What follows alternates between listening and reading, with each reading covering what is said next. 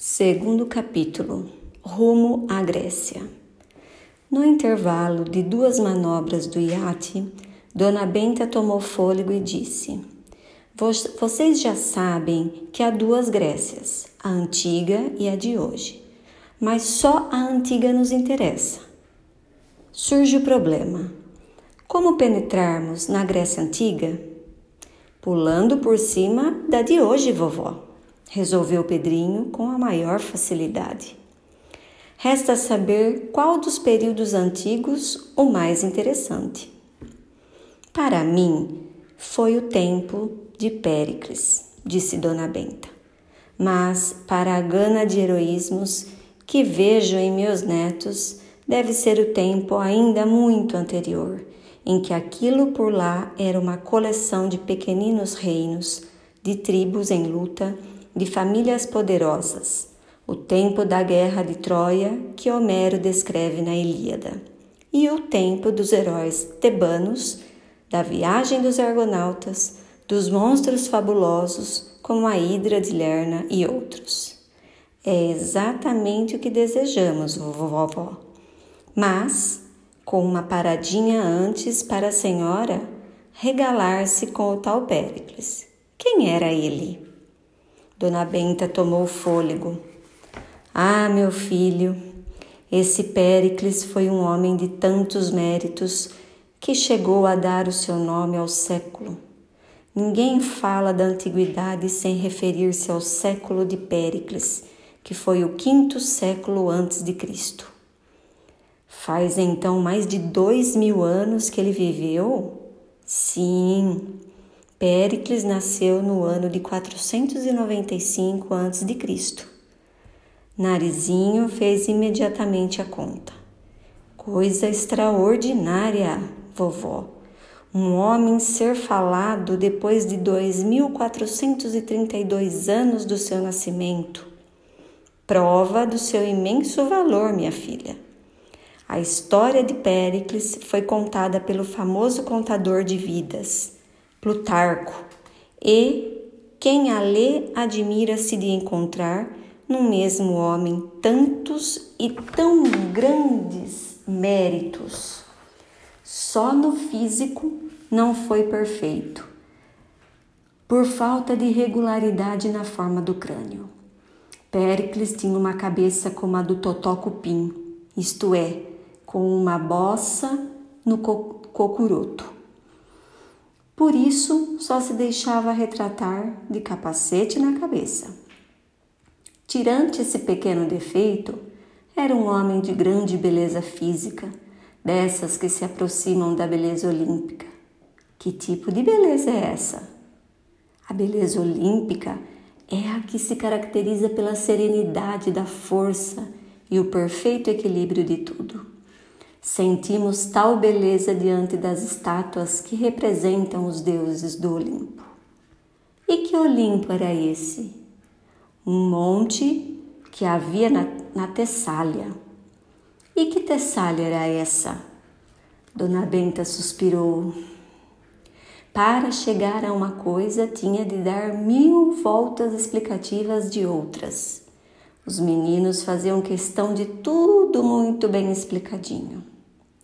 A Tessália era uma das partes da Grécia, a qual, como vocês sabem, se compunha de diversos estados independentes, mas unidos pela mesma língua, mesma cultura e a mesma religião.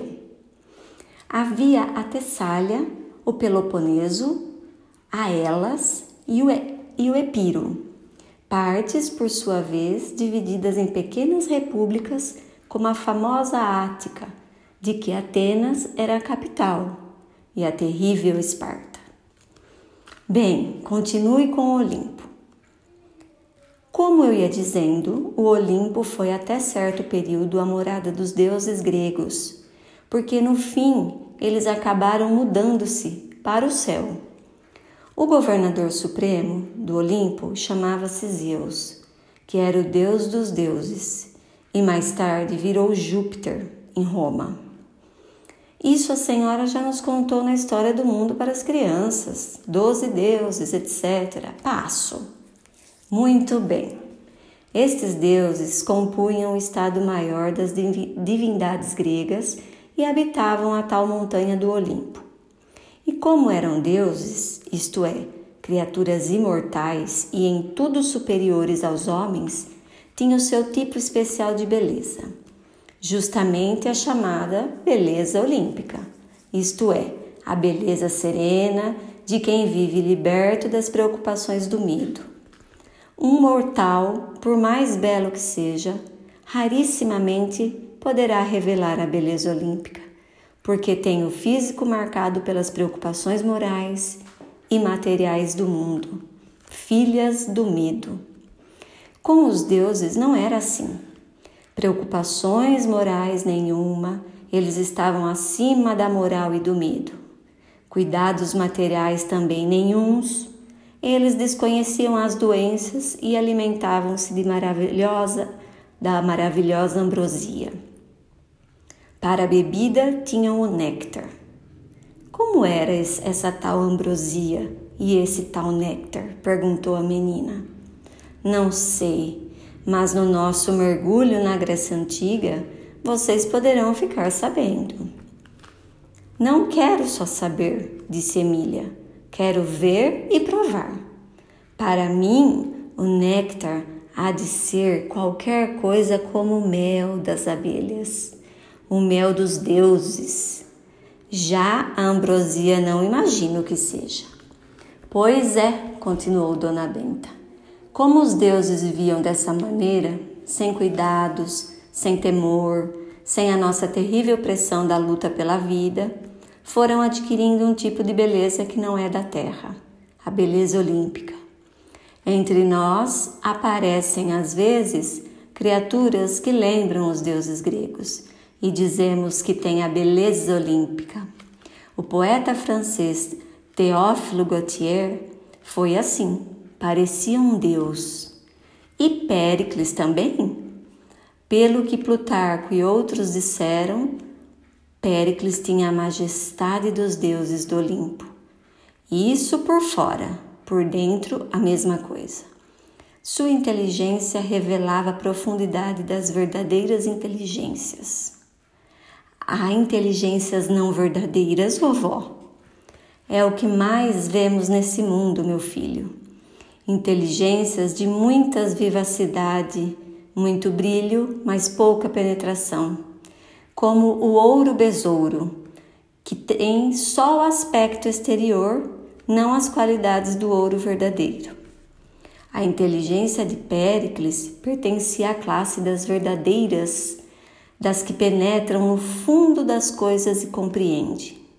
Por isso foi o maior homem de seu tempo, o maior orador, o maior estrategista, o maior estadista que governou Atenas por vontade expressa do povo. Nas mais livres eleições que ainda houve no mundo, saía sempre triunfante, pois apesar de tão longo tempo de ditadura, mas ditadura moda grega, consentida pelo povo e anualmente renovada por vontade do povo. Péricles teve a glória de dizer o que disse na hora da morte. Que foi? Ele estava moribundo, com os amigos em redor de sua cama. Todos os elogiavam. Um falava na sua grandeza como orador, outro gabava os seus dotes de estadista outro louvava sua capacidade como general. Em dado momento, Péricles interrompeu-os para dizer: Vocês esquecem a coisa mais notável da minha vida, que é que eu vou morrer sem que nenhum ateniense haja posto luto por culpa minha. Que beleza para o mundo se na hora da morte todos os chefes de Estado pudessem dizer o mesmo, observou a menina. E além de ter sido esse chefe ideal, prosseguiu Dona Benta, foi o maior amigo das artes. Graças a Péricles, Atenas se transformou numa obra-prima de arquitetura e escultura. Que maravilha! exclamou Pedrinho. Agora compreendo porque ainda hoje tanto se fala na Grécia. Mas uma coisa estou sem saber, vovó. a verdadeira causa desse povo ter chegado a essa altura. Deve existir um segredinho. Liberdade, meu filho. Bom governo. A coisa teve início quando um legislador de gênio chamado Solon fez as leis da democracia. Antes disso, a Grécia estava em plena desordem, com o povo escravizado a senhores. Solon endireitou tudo e, como era poeta, deixou o justíssimo elogio de sua própria obra num versos, nos versos que todas as crianças gregas sabiam. Como eram? Aos que sofriam o jugo da escravidão e tremiam diante de um Senhor, eu dei a independência. E tomo testemunho dos deuses ao afirmar que a terra da Grécia, da qual arranquei os grilhões, hoje é livre.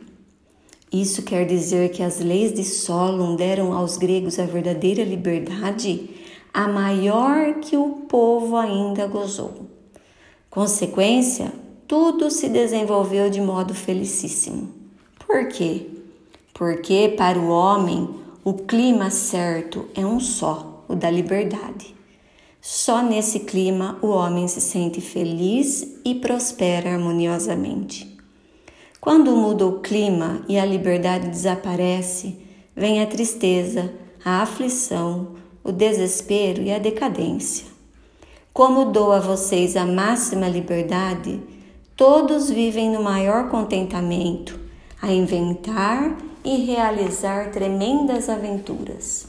Mas se eu fosse uma avó má, das que amarravam os netos com os cordéis do não pode, não pode isto, não pode aquilo, sem dar as razões do não pode, vocês viveriam tristes e amarelos ou jururus, que é como ficam as criaturas sem liberdade de movimentos e sem o direito de dizer o que sentem e pensam. A Grécia, meus filhos, foi o sítio do pica-pau amarelo da antiguidade. Foi a terra da imaginação às soltas.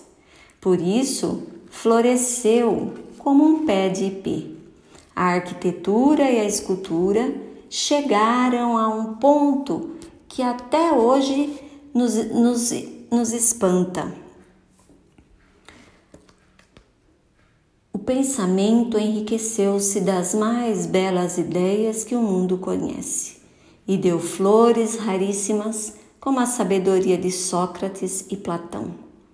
Que coisa gostosa viver na Grécia daquele tempo! exclamou Pedrinho com um suspiro de nostalgia. Sim, meus filhos, a vida lá era um prazer era o prazer dessa mesma liberdade que vocês gozam no sítio. O prazer de sonhar e criar a verdade e a beleza. Nunca houve no mundo tão imensa produção de beleza como na Grécia. E o que ainda há de beleza no mundo moderno é pálida, herança da vida de lá. Viva o sítio do pica-pau amarelo da antiguidade, berrou Emília e as ondas do mar, como um eco, repetiram: Viva! Viva!